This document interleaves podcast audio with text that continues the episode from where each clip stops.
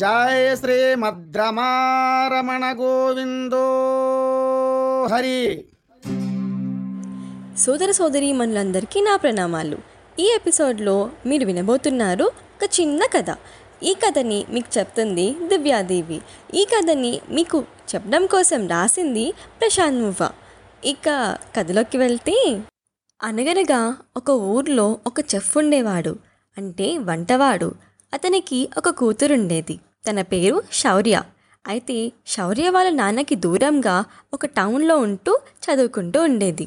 తను ఒక్కతే ఒంటరిగా ఉండి చదువుకోవడం వల్ల తన లైఫ్లో చాలా ప్రాబ్లమ్స్ని ఫేస్ చేయాల్సి వస్తుంది. అలా ప్రాబ్లమ్స్ని ఫేస్ చేయలేక చాలా స్ట్రగుల్ అవుతుంది. అప్పుడు ఒకరోజు తన ఫాదర్ దగ్గరికి వచ్చి తన ప్రాబ్లమ్స్ గురించి తను పడుతున్న స్ట్రగుల్స్ గురించి చెప్తుంది శౌర్య.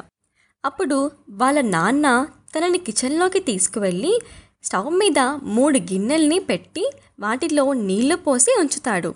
ఆ గిన్నెల్లో నీళ్ళు మరగటం స్టార్ట్ అయ్యాక మొదటి దాంట్లో బంగాళదుంపని రెండవ దాంట్లో కోడిగుడ్డుని మూడవ దాంట్లో కాఫీ గింజని వేస్తాడు.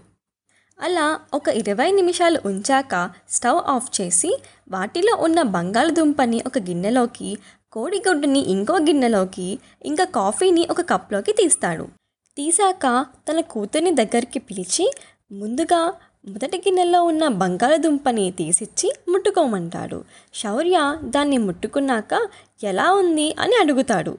అప్పుడు శౌర్య చాలా సాఫ్ట్గా ఉంది నాన్న అంటుంది. అప్పుడు ఒక పచ్చి బంగాళదుంపని ఇచ్చి ఇదెలా ఉంది? అని అడుగుతాడు. చాలా గట్టిగా ఉంది నాన్న అని అంటుంది. తరువాత ఉడకపెట్టిన కోడిగుడ్డుని ఇచ్చి దాన్ని పెచ్చు తీసి లోపల ఉన్నది ఎలా ఉంది అని అడుగుతాడు. అప్పుడు శౌర్య గట్టిగా ఉంది అంటుంది.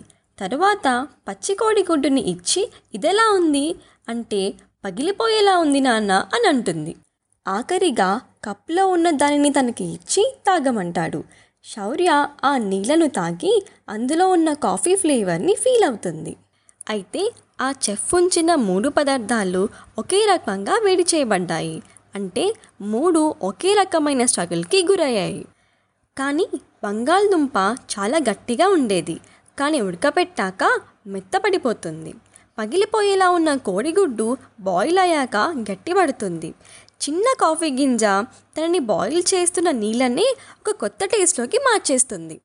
ఈ కథని శౌర్య వాళ్ళ నాన్న శౌర్యతో చెప్పి కష్టాలు ప్రాబ్లంలు అందరికీ వస్తాయి. కానీ ఆ కష్టం వచ్చినప్పుడు నువ్వు దానికి ఎలా రియాక్ట్ అవుతావు అనేది చాలా ముఖ్యం.